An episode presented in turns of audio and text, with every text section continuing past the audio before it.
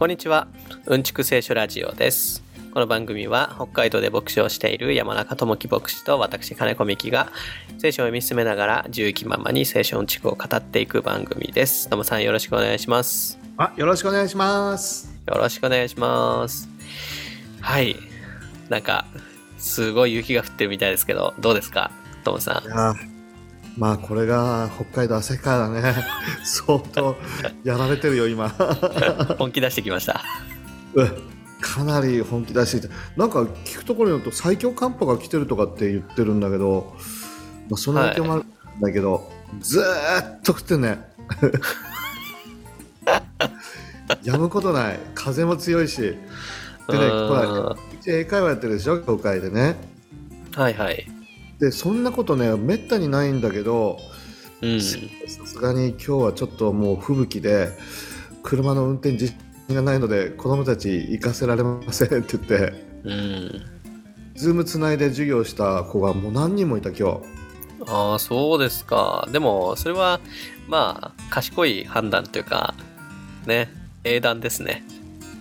いや本当ただもう北海道の人だから慣れてんだよね吹雪とかホワイトアウトとか,、うんうんめったなことでその行けませんとかってならないんだけど今までも、今日はさすがに何人も出たのそういう人が。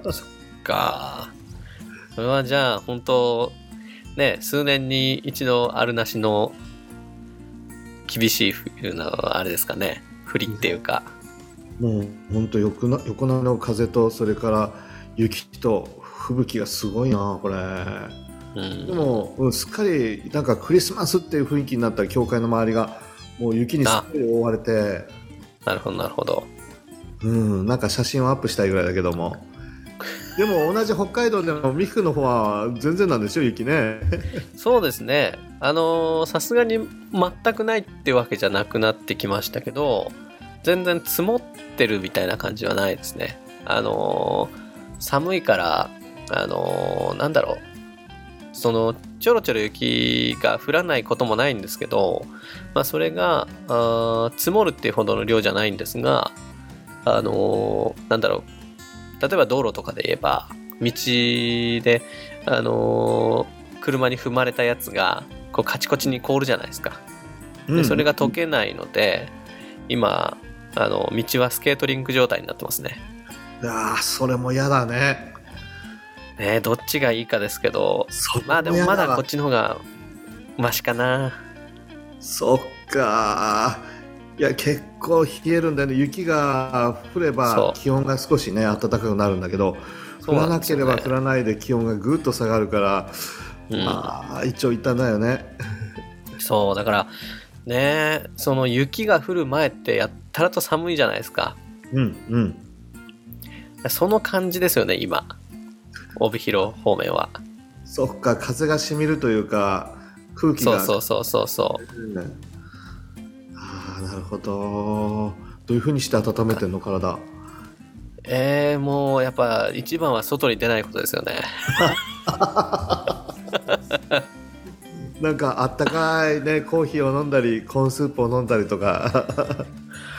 うーんそうですね。今あの加湿器を結構ガンガン炊くようになったかなその家では。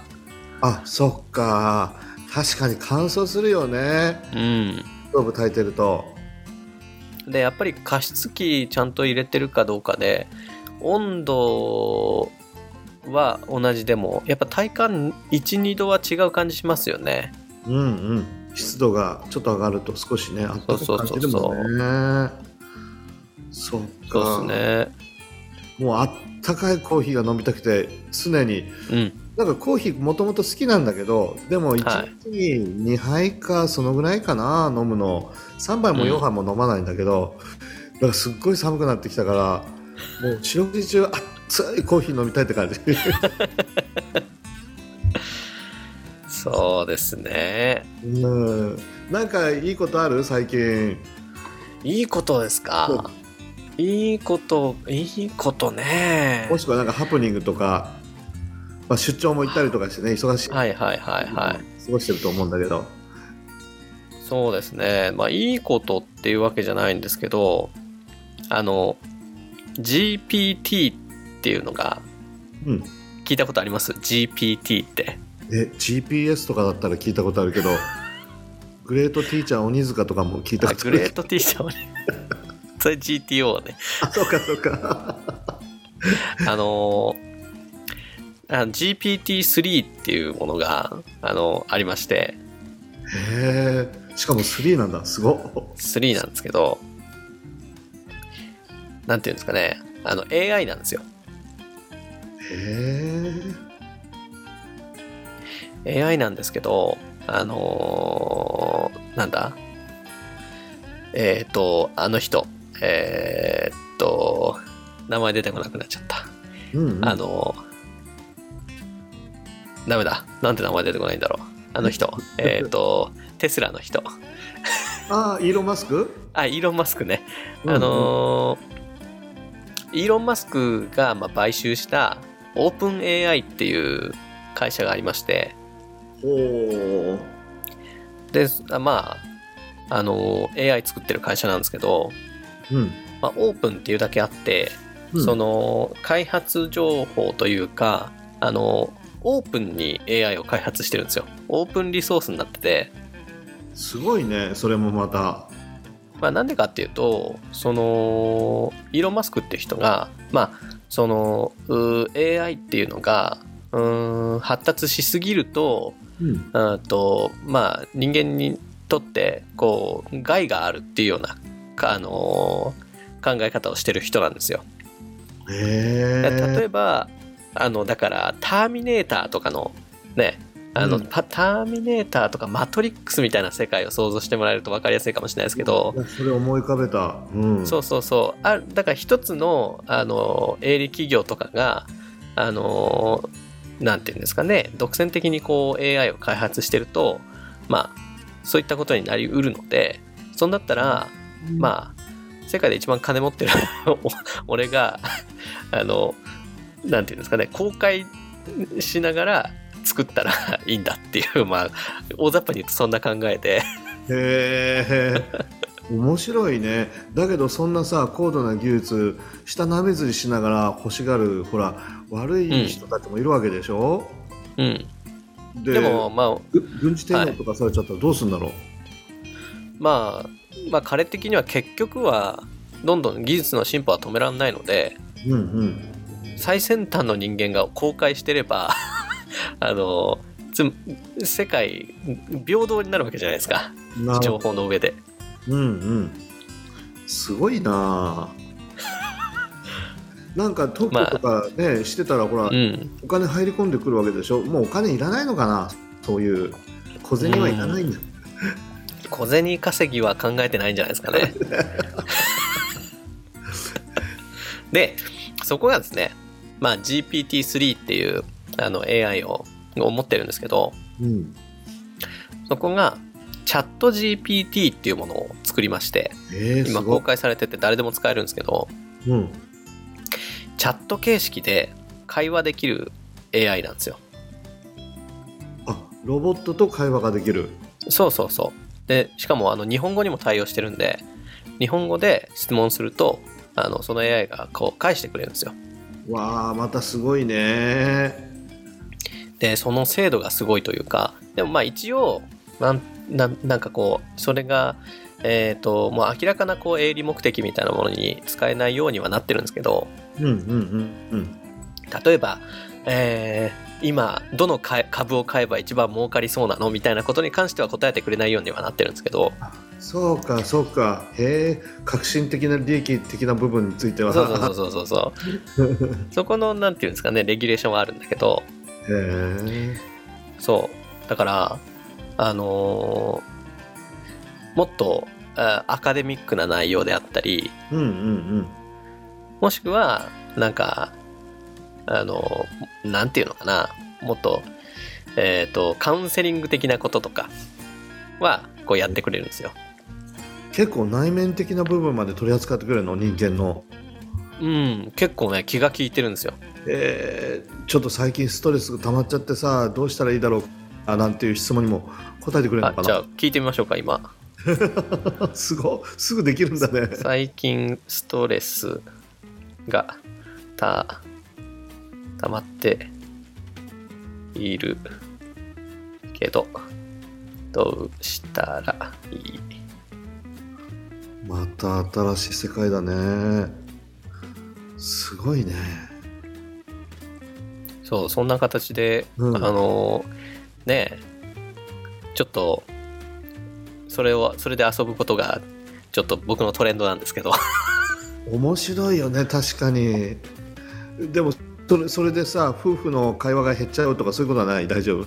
ああそれは気をつけないといけないですよね。まあ何でもそうですけどね。確かにそうだよね。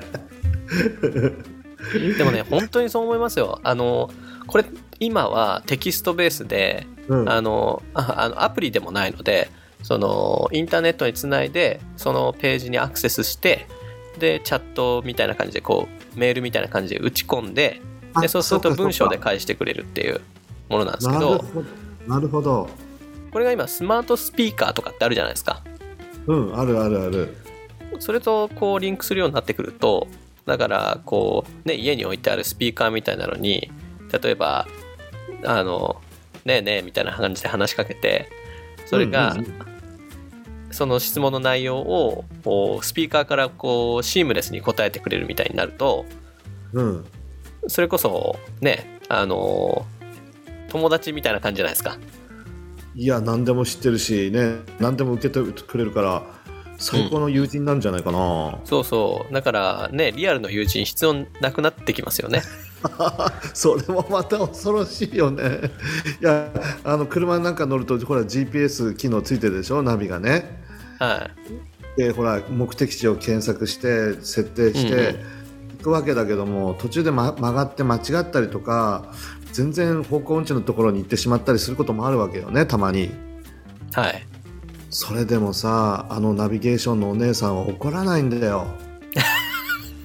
そうだってどんなに失敗してもどんなに間違っても 次のほら道を探してくれるわけでしょ？そうすぐね。いい加減にしろとかって言わないんだよね。なんかそその優しさに癒されるっていうかさ。あれ夫婦でやってたらすぐ喧嘩になりますね。でなるなんで間違えるのって言ったでしょみたいなね。右って言ったじゃんみたいなね。言ったじゃん。もしくは言うのが遅いとかってさ。そうそうそうそうそうそう。あ車で動いてんだから。あれですよ。GPT から帰ってきたんですけど最近ストレスが溜まってるけどどうしたらいいっていう質問に対してですね、結構長く返してくれましたよストレスが溜まっていると感じることはとても普通です。ストレスを感じることがあるのは人間の性質です。ただし、ストレスが長期間続くと健康に悪影響を与えることがあります。そのためストレスを感じた時には早めにそれを減らしていくことが大切です。ストレスを減らしていくためには身体的な身体的には適切な運動や睡眠、健康的なそ食生活が効果的です。またストレスを感じる時には自分自身を愛することが大切です。そのためには自分が好きなことをすることや自分を支えてくれる人との時間を持つことが効果的です。またストレスをストレスを感じる感じる時には話し相手を見つける見つけることがとても大切です。ストレスを感じる時には気持ちを話したりストレスについて相談することでストレスを和らげることができます。さらにストレスを感じる時にはリラックスをするために、えための方法も考えてみましょう。例えば瞑想や呼吸法、音楽やアートなど自分に合ったリラックス方法を見つけることが大切です。と答えてくれました。すごい すごい出来すぎくんだね出来すぎくんそうですね。あのー模範回答を常に返してくれるんですよ。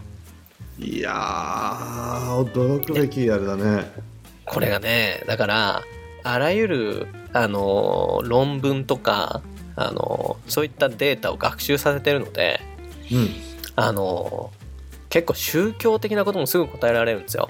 はあ例えば、うんキリスト教でた難しい教義といえば例えば三位一体って何みたいなことを聞くと、ねえ人間の神学者よりもはるかに分かりやすくすぐ答えてくれるみたいな。リヒ君そんなことをさほらラジオで言っちゃったらさもう僕たちのラジオ聞いてくれなくなっちゃうかもしれない。まあただねあのまあねそのねそのフォローするわけじゃないけどどうしてもその宗教的なことに関してはこう模範解答はやっぱりあるわけじゃないですか教科書的な答えっていうのは。確かにね。うんうん。ただうーんとそういったものってこう経験を伴って初めてあのねいわゆる悟りじゃないですけどうん。あの、なんていうんですかね経験を伴って初めて分かるっていうものになるわけじゃないですか。うんうん。知識だけじゃなくてね、うん。経験と体験が必そう要だもんねそうそうそう。うん。その経験まで提供してくれるわけではないので、うんうんまあ、そこがね実体験に基づく、あのーあー話っていうのが僕らののに残された生きる道なんじゃないですかね。うんいやーでもすごいね。一つ聞いたらさなんか100ぐらい返ってくるような感じで。うん、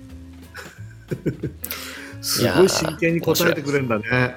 そうめっちゃ真剣に答えてくれる。適当にもうそんなさみんなストレス感じてんだから気にするなよとかっていう感じじゃなくて、もう事細かに説明してくれるんだねちゃんと。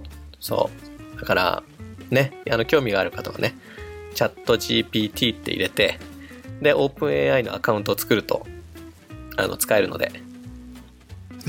また面白いね。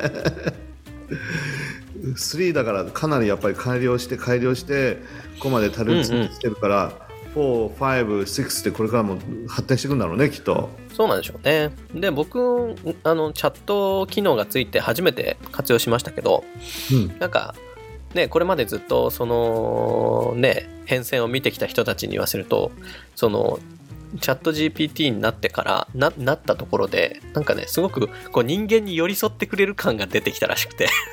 ああなるほどね。それまで機械的な反応だったようなところがあの、うん。こっちのなんていうんですかね質問者の意図を組んであのなんていうんですかね 気分を害さないようにっていうかなんかこう、そこで理解を示した上で回答してくれるようにななってきたらしいですよ。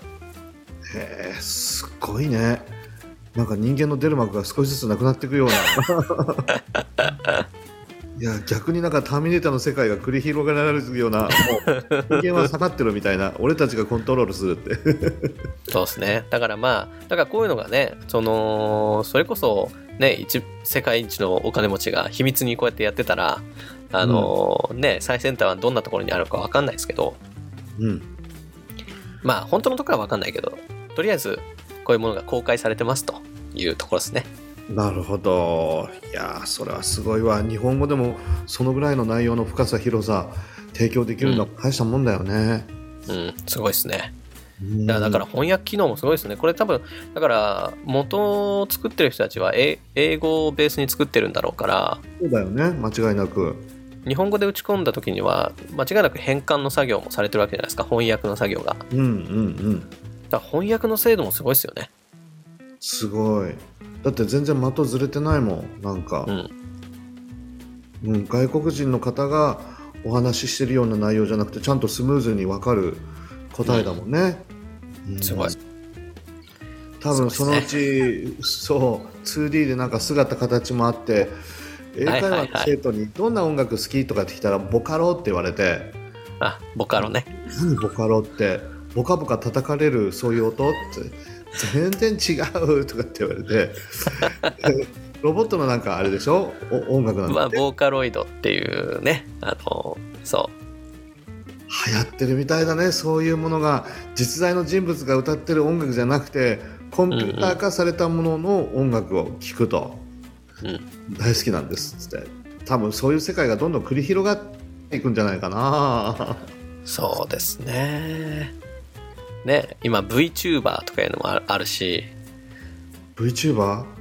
あのバーチャル YouTuber の略かな？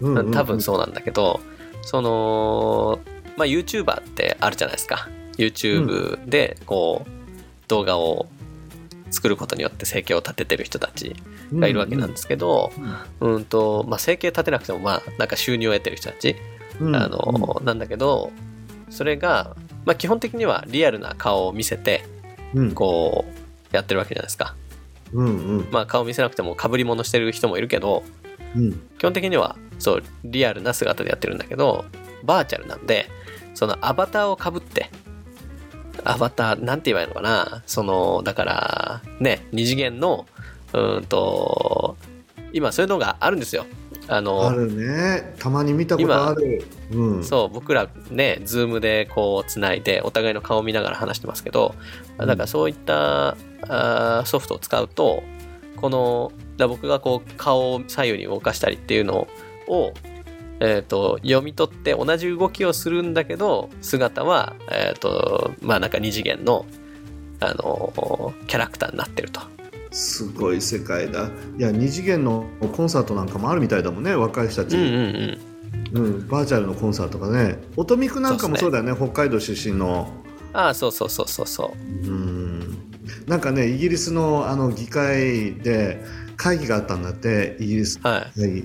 上院議員っていうので会議っていうのか分かんないんだけど、はいはいはいはい。でその Zoom で会議しててで真剣な議論がなされてたんだけどある議員さんが間違って変なボタンを押して自分の顔がねあの猫になっちゃったの。ああはいはいはいで猫が話して みんなあの大爆笑して「なんやそれ!」っつって突っ込み入れられて全然あの議論にならなかったっつって「その猫を外してください」っつって議長が言われて言って「でも議長殿すいません外し方が分かりません」とかってちょっと会議続行がなかなか難しかったっつって面白いですね面白いまあねねいいんだか悪いんだかまあ世の中そんなことになってますけど。すごいなあ。もう50代のおじさんとしてはやっぱり対面人 人間と話すのが一番いいと思うんだけどなあって感じだけど、そうでもないんだろうねきっとねみんな。うんまあそれが当たり前な世代になってくるとね抵抗感もないんだろうしうん、またそういうのを用いたコミュニケーションっていうのも上手になってくるんでしょうからね。そうだね。かえって余計な気を使わないでいいからそういうことを、うん。方面を好むっていうこともあるかもしれないね。そうですね。まあね何事も道具は使いようってことで。うんうん。本当だね。はい。さあどんな未来になっていくでしょうかって感じだね。そうですね。さあ20分を超えてきたんで雑談が。やばいまたやってしまった。そろそろ始めましょうかね。いや13章が長くてねなかなか終わらないんですけど。うん。うん本当だね。うん、えっ、とね先週はえーとパンダネの例えとからし種の例えっていうのをあの見てきたんですけどうんまた、また今日も 例え話ね。お続くね例え話が。13章は本当例え話の章なんでまあうん。もう少しお付き合いくださいっていう感じでやっていきますかね。はい。お願いします。はい、今日は44から52ですかね。はい読んできます。はーいえー天の御国は畑に隠された宝のようなものです。その宝を見つけた人はそれをそのまま隠しておきます。そして喜びのあまり行って持っているものすべてを売り払い、その畑を買います。天の御国はまた良い真珠を探している商人のようなものです。えー高価な真珠を一つ見つけた商人は行って持っていたものをすべてを売り払い、それを買います。また天の御国は海に投げ入れてあらゆる種類の魚を集める網のようなものです。網がいっぱいになると人々はそれを岸に引き上げ座って良いものは入れ物に入れ悪いものは外に投げ捨てます。この世の終わりにもそのようになります。見つかりたちが来て正しい者たちの中から悪い者どもをより分け、えー火の燃える炉に投げ込みます。彼らはそこで泣いて歯ぎしりするのです。あなた方はこれらのことが分かりましたか？彼らははいと言った。そこでイエスは言われた。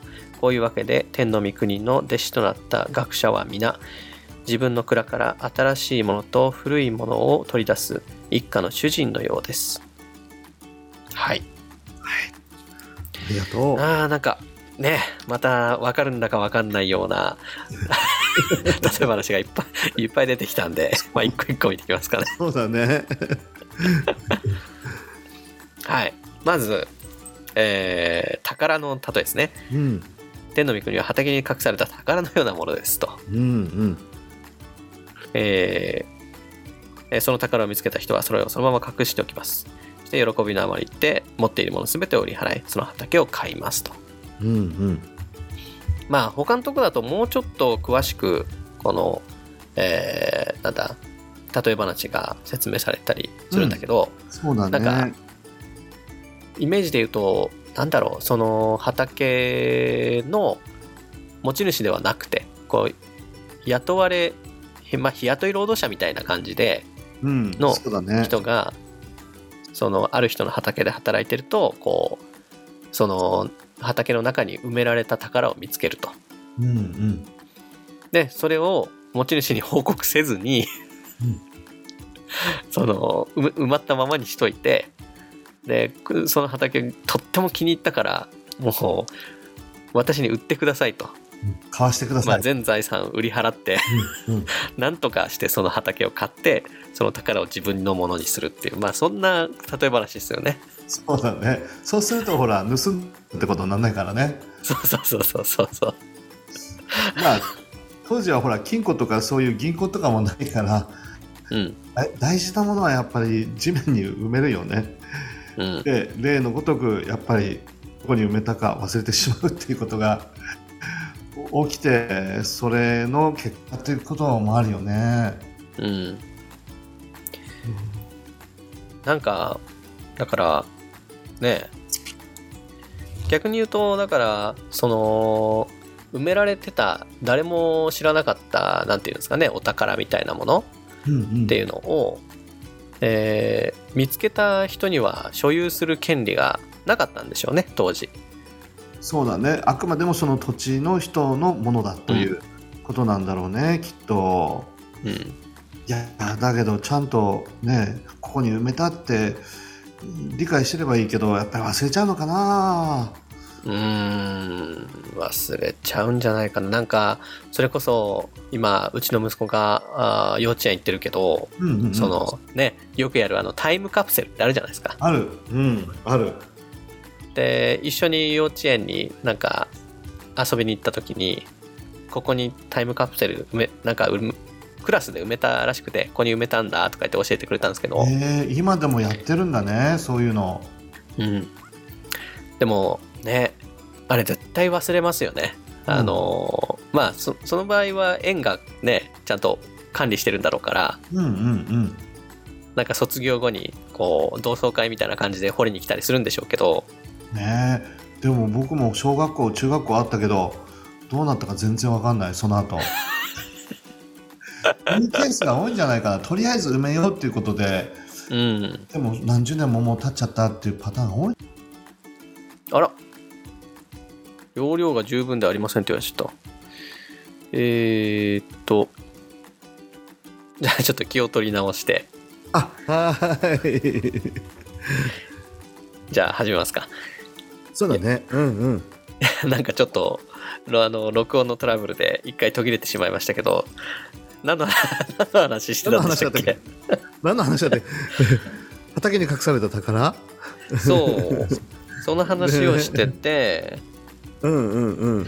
何の話してたか忘れたのでまたちょっと話し始めるとしてですね。えーそうだねまああのあれですよね。そのなんかう埋められたお宝見つけても 土地の所有者のものになっちゃうのであのそうね。ね。だからそれは内緒にしといて土地を売ってもらって、あの宝ごとその畑をゲットするというお話だったんですけど。うんうんうん。なんかイエス様がその畑買いますって書いてあるでしょ。断言してんだよね。はい。誰でもそうするでしょみたいなそんな感じだよね、よよくあったんだね多分当時。いや よくよくあったのかな？け結構こう断言してるけどそこれその選択肢しかないかなっていう例えが並んでるじゃないですか。うんそうだよね。で、まあ、次の真珠の例えもそうですけど。うんうんえ高価な真珠を見つけた商人は行って持っていったえーもの全てを売り払いそれを買いますと。うんうん。だからもそうの他のね。余計なものをねもう持っててもしょうがないからもう最高の高貴な一つ全てかけるでしょみたいな感じだよね。でも つまり商人だからそのお買い物この真珠が欲しい真珠コレクターなわけじゃないから商人だからその価値のあるものを、うんうん、その、えーと、自分が売る値段よりも安く買って買った値段よりも高く誰かに売るっていうのが商人の目的だと思うんだけど確かにそうだよね。自分の持ってるもの全部 売ってその買ってまあねその投資に見合うリターンがあるならいいんですけどうんうんうん。でもなんかねまたそれをね自分の全部売った全財産を買い戻してもあまりあるほどその真珠を高く売りますっていう話でもないじゃないですかこれ。でもないね。うん。最高のもの見つけたらもう他のものはどうでもいいみたいな感じで売り払ってそれ一つに集中一点集中するでしょうっていう感じでね。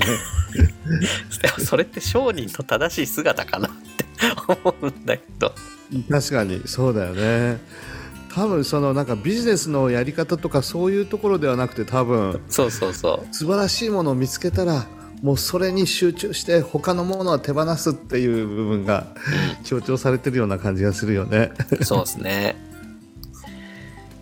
ねえだからこのそう断言して、うん、それを買いますと。うんえー、とその畑を買いますだしその真珠に関しても 全て売り払いそれを買いますっていう断言されてんだけど。そうそうそう。でもねこれこの商人に関してはなんかこう後先考えないなんかこう浪費癖のある人みたいな感じにも思えるんだけどこれが本当の話だったら。そうだよね。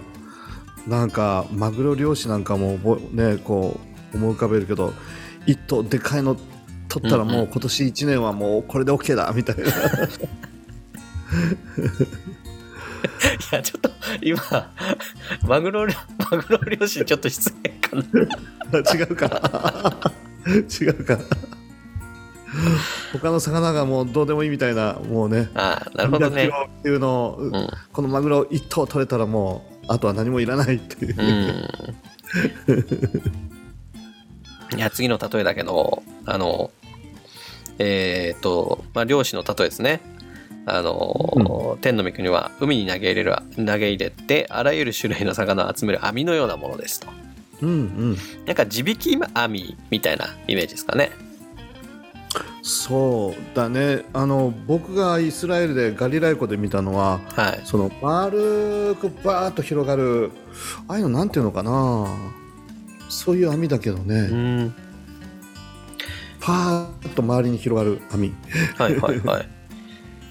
まあ網がいっぱいになると人々はそれを岸に引き上げ座って良いものは入れ物に入れ悪いものは外に投げ捨てますと。これ船の上から投げてで待つんだよね、待って、で岸に戻って岸で引っ張るっていうそんなあれなんですかね。そうそうそうそうそううん。だ網がいっぱいになるとって書いてあるからいっぱいになることが分かるのかな？まあ一定時間待つ。みたいなことなのかな。うん。いっぱいになるまで待つんだろうね。うんうんうん。まあそろそろいいかなみたいな形で引っ張り始めると。うん。適当な感じで引っ張らないでもうとにかくいっぱいになるまで待って待って待ってっていうだからそんな神様の身思いがね感じられるよね、うん、なるほどなるほどで、まあ、ガリラヤ湖なんかもそうだし他の、ね、イスラエルのあのいろんな海とか水にもそうだけれど美味しい魚は美味しいんだけどなんだろう食べちゃいけないっていう魚もいっぱいあるんだよね、うん、法律上立法上うなぎとかなんだろうこの蛇みたいなうにょうにょしたやつね、えー、アナゴとかウツボとかそういうのね。うん。鱗のないやつらね。そうそうそうそうそうあとねいるのはなんだっけ？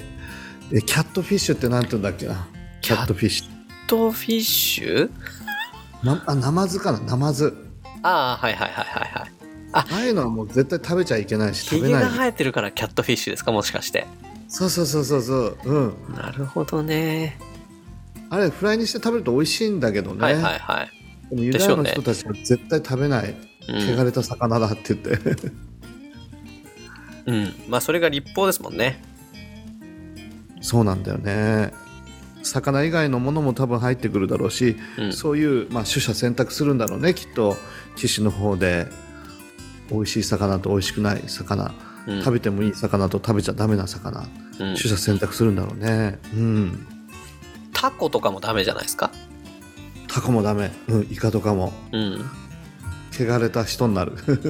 そういえばこの間 あのイスラエルの人たちが来たって話であのなんだ豚豚のホルモン食べてたよって話ですけどうんうん。前にしましたけど、あのその前に東京観光もしたようででうんうんうん。寿司も食べてきたみたいですけどうん。あのタコは美味しかったって言ってましたよ、あ普通に食べるんじゃんって感じだうんね、食ってんのかいって思いましたけどそれそこでもへえ知らないでもじゃあうなぎとかも食べるのかもしれないね。うん。まああれなんじゃないですか。えっとね。海外に旅行に来てる時にはもう違い保険なんじゃないですか。そうだ5には5従えみたいな感じで。違い保険違うか。んなんだろうな。違い保険じゃやっぱり立法のもとに裁かれちゃうからまあ自由になるのかもしれないね。そういう、うん。まあね。ユダヤ人といえど あの信仰は人それぞれってとこなんでしょうね。そうだね。厳格な人は本当にしっかり守るんだろう当そうね。うん、今でもね。うん、一つ一つ聞いてこれ何入ってんの？何入ってんの？って聞いてね、確かめながらやるんだろうねきっと。でも気にしない人は気にしないでね、そうですね。面白いけど、まあ、また話が脱線したけどで、うん。まあねこの岸に座って良いものと悪いものを、えー網の中からより分けると、うん。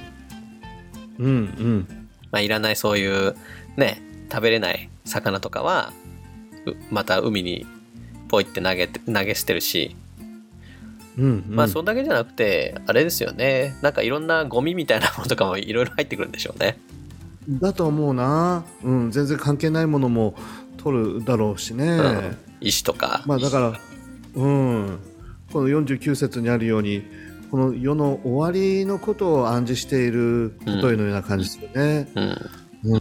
でもここでもやっぱりほら毒麦の話と同じように、うん。網がいっぱいになるまで待つ神様。うんうんうん。とにかく適当な形でひ拾い上げてあこれはダメだあれはいいこれはダメだっていうんじゃなくて、できるだけ多くの人が網の中に入ってもらいたいと。うん。でできればいいものになってもらいたいみたいなね、うん。そういう思いを感じられるかなと思うんだよねこの例えの中にも。確かになんかそれこそさっきマグロの一本釣りの話出てましたけどその一本釣りみたいな形ではないっていうそのうんね、いいやつだけこう狙って釣り上げるんじゃなくて 網がいっぱいになるまで待ってもう最後の最後により分けるっていうそういうスタイルだっていう話ですよね。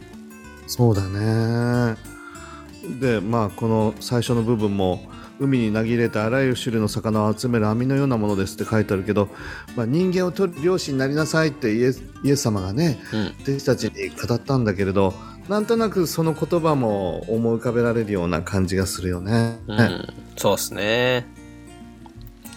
なんかほんとね、漁師とか農業とか、こう、ガリラヤの人たちに、こう、身近なね、ところで例えを話してるんでしょうけど、そうね。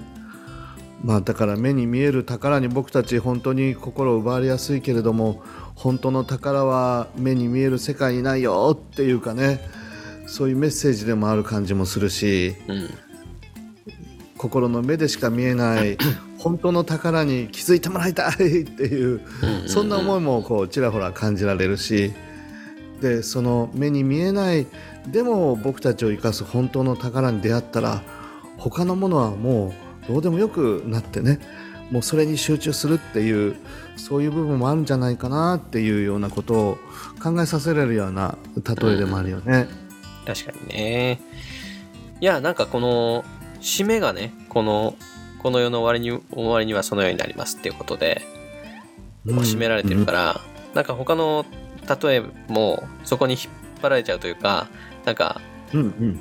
最後がこう最後の印象が強いんだけどえっ、と、この畑の宝の例えとか、えー真珠の例えとか、うん。えーでそれはそっちはその世の終わりの例えっていうよりむしろえっ、となんだろうえーえーっとなんていうんですかね。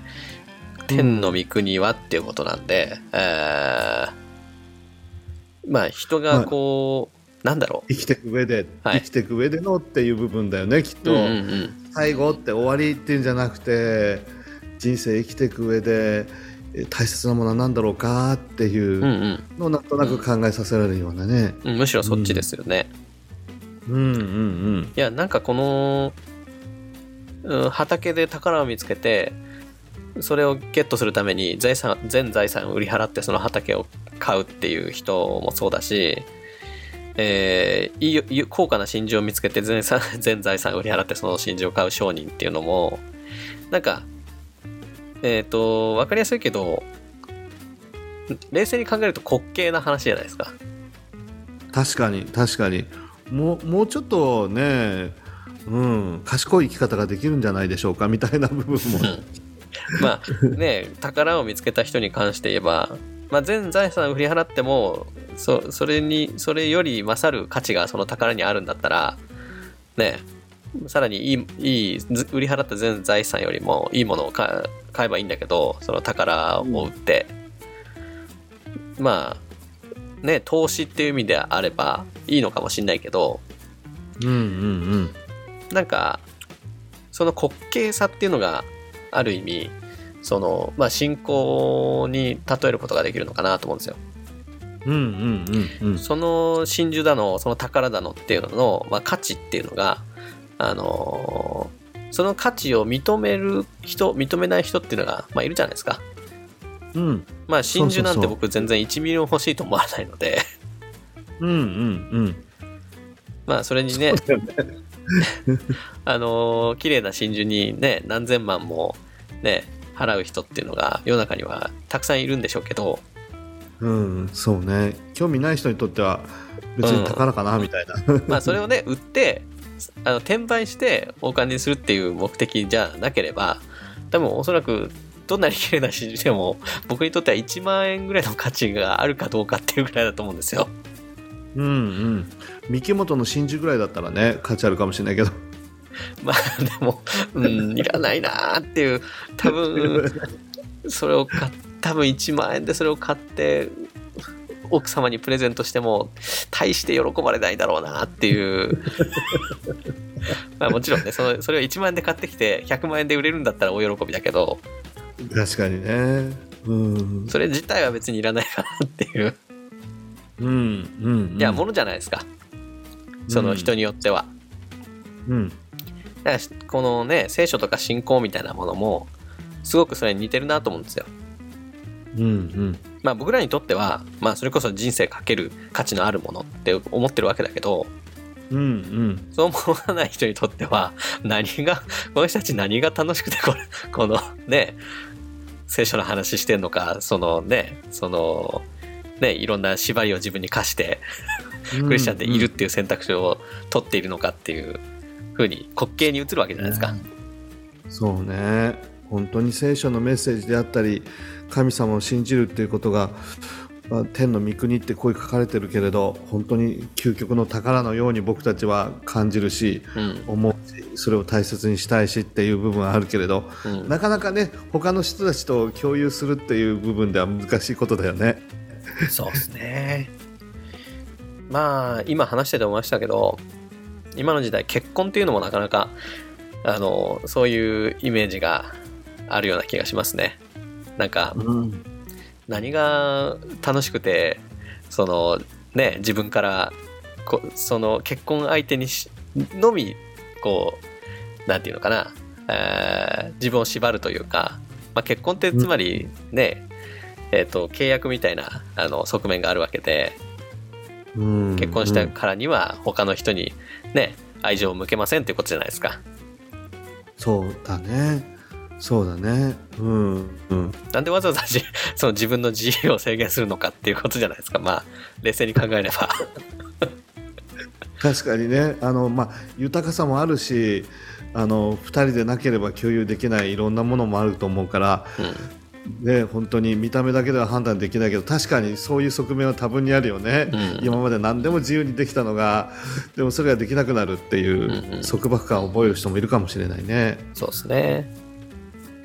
まあでもね結婚しなくたってべ別に僕は結婚否定派じゃないないんですけどあえてこう結婚否定派の立場に立てば 別にねそうやって縛りを設けなくてもすお互い好きでいる間一緒にいてうん好きでいる間しかこう得られないそういったなんていうんですかね幸福感っていうのを得られる間はその人と一緒にいて得られなくなってきたらまた別れて別の人とくっつけばいいじゃないっていうあの方がいわゆるねコストパフォーマンスがいいじゃないですか。いやー確かにねなんかそういう風な生き方をしてる人たちもなんか世の中には多分多いだろうねきっと。うん。まあねその方が得な感じがするんだけどうんまあ損して得取りじゃないけど、うん。まあ、結婚っていうことを考えると、まあ、損得感情で考えられるものだろうかっていうこともあるしうね、ん。まあ、子育てについてもね、まあ、あの結婚においても自分にとって損だろうか得だろうかっていうなんかそういうものを完全になんか乗り越えてるような部分でもなきにしもあらずかと思ったりもするけれど。でも確かに世の中のその損得感情で考えるとなかなか難しい。あのねえところでじゃないですけどところでトムさんはなんで結婚したんですか？いやーねそうだよね。いややっぱりあの愛すべき方がそこにいるからっていうこの人と一緒に人生を、ね、生きていきたいって心から、あの思ったっていう部分もあると思うし、まあ、牧師なのでねうんうんうん教会にはやっぱり女性もたくさんいるからどうしても男性一人じゃちょっともう切り盛りできないっていう、うん そういう部分もあるかな。まあそういった実務的なとこはね牧師という職業でありますよねすごく。すごくある。うん。切実な問題だよね。うんそうですよね。まあなかなか、まあいろいろあるけどね、はい。でも、喧嘩もあるしね、い意見の相違もある、違いもあるし、だけど、やっぱりなんか豊かなものがあるかなって、1たす1は2でもなく、なんか化学反応が発生して、うん。3になったり4になったり、ね、5になったりっていうのはあるような気がするな、すごく。うんうん。そう。まあね聖書にはこうね結婚が全ての人に尊ばれるようにねしなさいっていうような言葉もあるんだけど。うんうん。ねえ。なんで？面白いですよね結婚って。ユニークだね本当に。うん。全く他人の人がだって突然一緒になって生活するんだからね。さあ無理もあるだろうし、うんまたそこにまたね隠れた宝もあるかもしれないよね。まあねそれもある種のね束縛というか縛縛りというかをうん。まあ自らに課すっていう不思議な行動なんだけど。うんうん。うん。なんかその、まあ、縛りが自由につながるってこともあるし、うん。縛られないで自由なんだけれども何でもしてもいいんだけど、うん。それがなんか違った意味でこう縛られることになるというかうん。なるというかそういう側面ってあるよね、まあ、罪の問題もそうだけれど、うんうんうん。なんかここまではいいけどここから先は行っちゃいけないよっていうそういうものがあった方がうん。逆に自由で心が楽で確かに。幸せだっていう側面はあるかなと思う。どの世界においてもね。うん そうですね。まあね、絶対私は誰にも縛られたくないっていうのも、ある種その思想に 縛られてるわけで、確かにそうだね。誰かに、誰かのために尽くすっていうか、誰かのために自己犠牲を払うっていうことが、もはや、そその自由をなくしてるっていうことでもあるわけですよね。そうだね。うん本当に物の見方によって 自由が いろいろ変わってくるよね確かに。まあなかなかねへりくつみたいにもなってきたけど。はい。まあ最後のところにちょっと行きたいなと思うんですけど。はい。最後のところでこのね例え話の締めくくりにイエス・キリストがこうあなた方はこれらのことが皆分かりましたか？ってこう弟子たちに聞くわけですよね。うんうん。そして彼らはね「はい」と言ったっていう。いう一節でね。ね今日のところは終わってんだけど。うんこれらのことが皆分かりましたがはいいいですよねなんか。いや本当なんか生徒と先生みたいな感じで、うん純粋に生徒としてね「はい」って言うけどほんまかいなって本当分かったかみたいな部分は多分にあるよね、突っ込み入れたいところが。まあよくありますよねこれって。いろいろ説明されて「OK 分かった?」って言われて。あのーまあ確かになるほど分かったっていう部分もあるんだけどうんうん。そう言われたことの何パーセント理解してるかって 結構怪しいところでも「はい」怪しい。って言いますよね。怪しいファジーだよね、うんうん、妻に対しても「分かった分かった」ってすぐ言っちゃうしね 本当に分かってないのに、うんで後で、えー分かったって言ったじゃない」っつって「またこれだもん」みたいな感じでね 言われたりすることはよくあるかな。うんわかりましたか？はい。あーっていうね。なんかこう、なんともね。なんで、なんでしょうね。なんかこう、すごく好きなんですけど、このやりとりが。うん、僕も大好き 素朴ななんか、うん。うん、小豆島のなんだっけ？24の瞳？ああいう世界を思い浮かべるな あ、それわかんないです。何ですか、それ？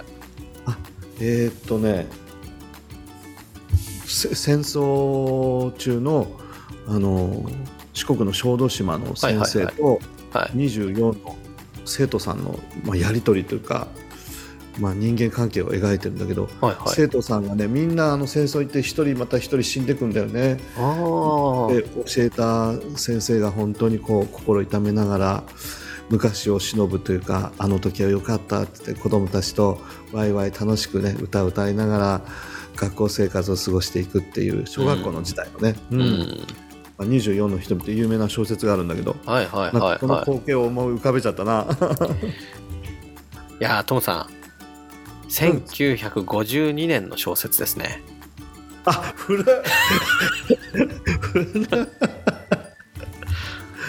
そうかいや、不勉強なもので存じ上げなかったですけど、いやいやいやいやとんでもないもう古古いの引っ張り出して申し訳ない 僕が生まれる40年前の小説ですね。ちょうど。あさっきの GT3 かなんかで教えてもらったの？あいやいやいや、これはただあ Google さんに聞いただけなんですけど、あなるほどなるほど。なるほどね。いやほのぼのとしていいよねこのやりとり。うん、なんかそのね、あのーもちろんイエスはこれらのことがみんな分かりましたかって聞きながら、ほとんど分かってないっていうことは分かってたと思うんですけど、うんうんうん。なんだろう、それでもうこう、彼らに、なんていうのかな、うん、分かりましたかって聞くその気持ちっていうか、別にそれはうんうん。嫌味とかではなく、そう寄り添おうとしてね、うん、まあただあのペラペラ話してるだけじゃなくて、まあ、生徒たちのその思いとかも聞きながらってことだよね。反応を伺い知りながらうんうんうん。お話を進めていくって感じだよね。いい先生だと思うなイエスさんもやっぱり、うん、その時点での彼らの理解っていうのをこうなんていうんですかねある種肯定するっていうかうんうん。っていうところにああだからかな。なんかこうすごくいいなって思うのはえっ、と、まあ今ねこんな1時間近くもあの僕ら話してますけどうんうん。まあ弟子たちのこと言えないぐらいあのまだまだ分かってないことがたくさんあると思うんですよ。この短い箇所の中でも。うん。本当そうだと思う。うん。まあでもそのねこのこれらのことが分かりましたかっていうこの質問っていうのが、まあ、僕らにもされてるなと思うんですよ。うん。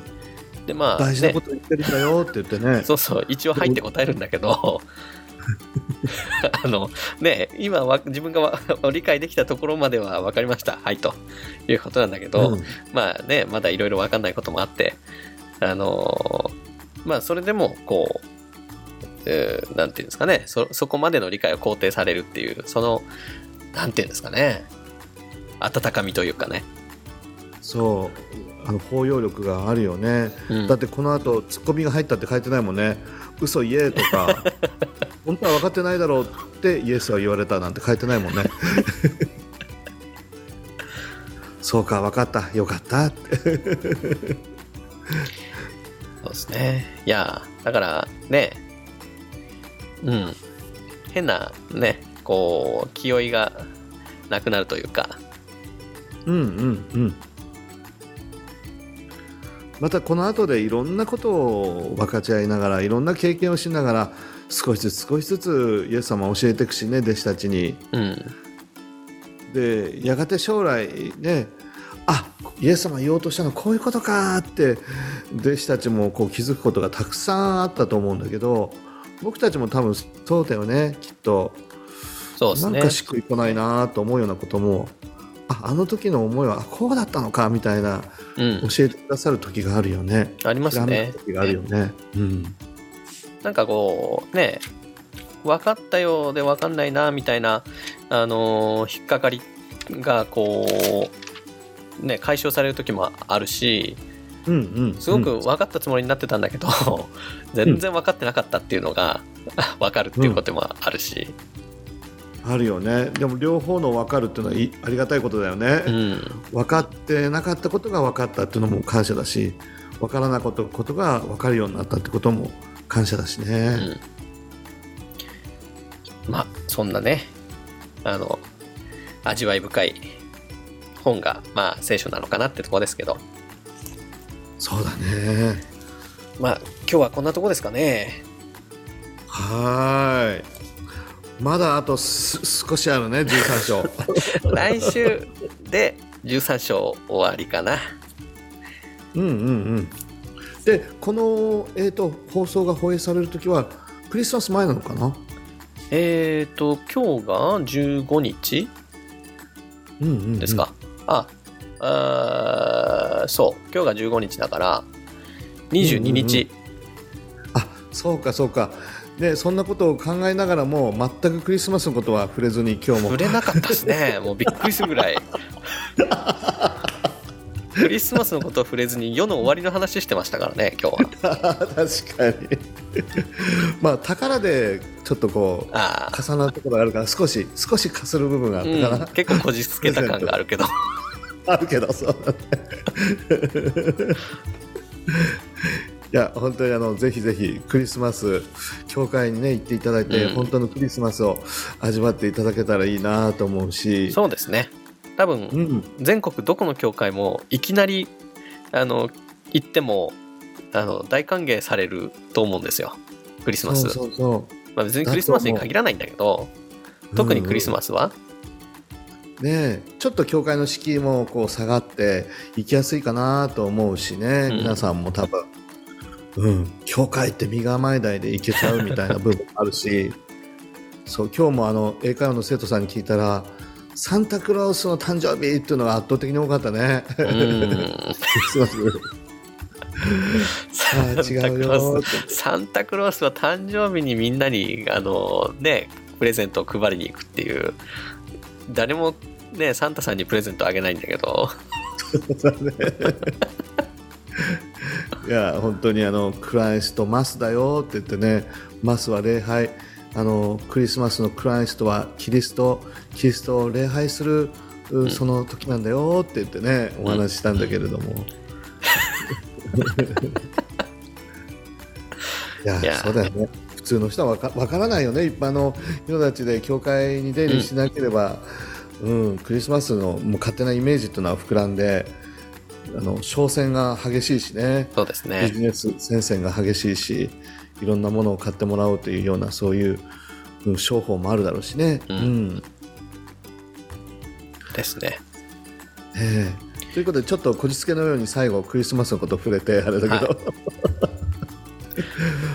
そっか、えっ、と、あれですよね、今年はクリスマスが、土曜日？ん？土曜日か。24日土曜日。あそうそう25 24日がクリスマス礼拝そうですよね。うん。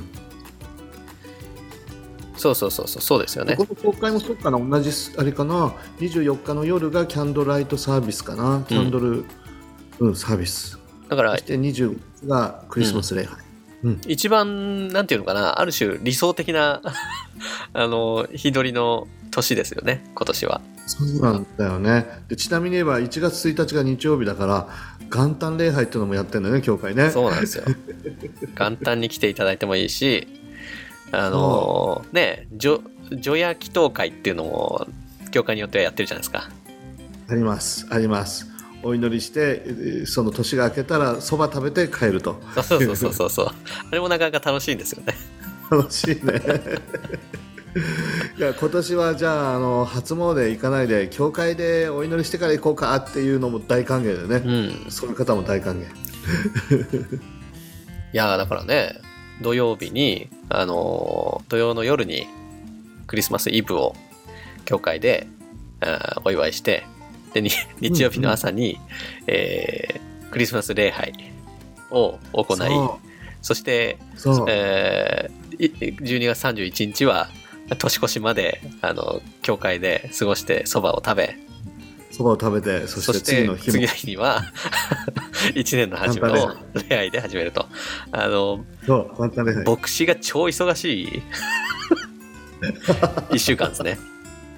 ね、なんかまあ昔からよく言われてるけどクリスマスは苦しみますですとかっつってねうん。言われたりするよねいや、あの、まあそんなことなんでトムさんは本当に体調に気をつけて。そうそうそうそう。ご自愛してください。インフルエンザにかからないようにコロナにかからないようにうん万全の体制に臨めるようにありがとうございます。こ皆さんのおいでをお待ちしております。そうですね。今年はだからそういったイベントを基本的に全部やるつもりで用意してるっていうことですかね。うんそうそうそう。あのネットでもやるんだけれど一応対面でもやりましょうということで、うん。少し3年ぶりじゃないですか？フルにできるのって。前うーんと3年ぶりだね。長い。長いよ。いやーだって、いや、また、ね、脱線しちゃうんだけど、この間、この間あのね、更別農業高校ってとこにちょっと仕事で行ってきたんですよ。えー僕が勤めてたところだよ。え、そうなんですか？うんうん。5年間。ほん、あ、更別農校にいたんですか？そうそうそうそう英語科の教員でね。あ、そっか。いや、今年ね、更別農業高校の70周年記念の年で、あらららららら本当？それで、そう、ね、あの、僕の勤めてる会社で、えっと、なんだ、ひまわりで、あの、うんうん。なんていうのかな、ひまわりアート、その70周年記念の絵を畑にひまわりで描くっていうのをやって、うんうんうん。うん。そうそうそう、その関連で、この間も行ってきたんですけど、そうなんだ。懐かしい。そっか。トムさん働いてたんですね。知ら、知ら、いや、い聞いてたんでしょうけど、ずいぶん前には。いやまさかなんかピンポイントで来るとは思わなかった今。えー、あ、そうそう、そうそこ、そこ行って、ね、うんうん。生徒たちが、そのね、こんなことしましたみたいなのを、あの、プレゼンテーションしてたりしたのを、なんだろう、うんその、聞いてきたんですけど、うん。うんあよくやってた。毎年やってた。うん。そう。いや、それで、今の3年生っていうのはもう1年生の頃からコロナで、うんうん。で、ね、この3月に卒業するって話で、うんうん。うんうん。ね、だから、ね、その修学旅行みたいなのもないし、ほとんどのことができなかったって、ね、先生が言ってて、いや、そうだよね、と思って。本当だね3年間学生にとってみたらもうあっという間だもんねね、なんかこう、それ聞いて、本当なんか、ね、いやもうただでさえ子供ができると、ね、もう、その未成年ってみんな、あの、自分のむ息子娘みたいに見えちゃうじゃないですか。うんうん本当そう。うん。そうそういった。親目線で見ちゃうよね。そうそうそうそう。そういった意味で感情移入しちゃうんだけど。ね、うん。だから本当にね複雑な気持ちになりましたよね。いやーほら甲子園で優勝したチームの監督が言ってたけどね。うん。もう青春は本来は密のはずなんだと、はいはいはい。でもその密が許されないってことがどれだけ大変なことかって言ってね、いや本当にその通りだなと思って、いやそうですよね。まあだから3年って長いですよね。子供にとってはだってねえ3年間って本当長いんだけど。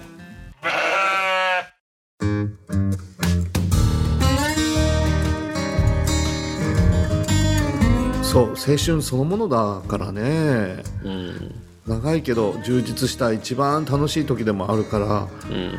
まあ、それがなんか記憶として完全に失われてしまうっていう部分もあるかもしれないよね。普通のことができないのも特別なことをしようと思ってるわけじゃなくて。うん。うん。なん誰でもできるようなこと全くできなくなっちゃってね、まあねまあなんかそのねこの間どっかで誰かがそのねそういった世代の子たちをまあかわいそうかわいそうっていうのも、まあ、ある意味でそういったなんていうのかなレある種のレッテルを貼るようなことになるからあんまりそれを強調しすぎるのもいかがなものかっていう話をしてたのを聞いてあなるほどなとも思ったんですけど、うんうんまあ、今までねそのこれまでの大人っていうのが経験してきたその経験ができないからかわいそうみたいなのはなんかどうなんだろうっていう。なるほど。自分たちの基準に当てはめてそれを普通としてその普通を享受できないからかわいそうみたいな物差しで測るのはどうなのかなっていう、まあ、確かにそれはそうかなと思うんだけど。うーんそれにしてもって感じだね。そ そうれそう。にしても。そうそう分かるんだけど。ってまあ確かにその視点は必要かなと思うんだけど、うんうんうん、それにしてもね。にね強調する必要はないにしろでもやっぱりそれにしてもっていうのがあるかな。ね修学旅行とかねじゃあ行けるの行けないのどっちがいいって言われ言われたらみんなやっぱ行け行ける方がいいって答える人がねかなりの多数派なんじゃないかなと思うんでね。そうでもし行けたとしてもほらバスね一列に一人ずつとかさうんうんうん。あの喋っちゃいけませんとかゲームとかもなしであのシーンとして目的地まで行ってとかってうんなんかそういうのもいやーと思っちゃったりするよね。うん。まあねまあでもねうちの下の子なんて生まれた時からねコロナ禍だったんでそれ以外の世界は知らないからな何ほども思ってないように見えますけどね。なるほどね。いや子供たちは順応するし、うん。まあ、その順応した中でなんか自分たちにとって楽しいことをうん。選んだりしてやっていくっていうこともできるからね子供たちは、うん。そこはやっぱりすごい力だよね。大人にはない。順応性がある。うんまあそんなこと思いました。いやーなんかね思いもよらず。そうそうそうびっくりした。ええと思って。またまた最後にね話に花が咲いちゃったけど。本当にもういいね加減に終わんないと。終わらないとね。いや皆さんもしよろしかったらクリスマスお近くの教会ねお出かけください。はいそれが大事。味わってください。はい。じゃあ最後締めお願いします。はい、えー大変な一年でしたけれども新しい年も神様の恵みがいっぱいありますようにこの北の大地から祈ってます。はい。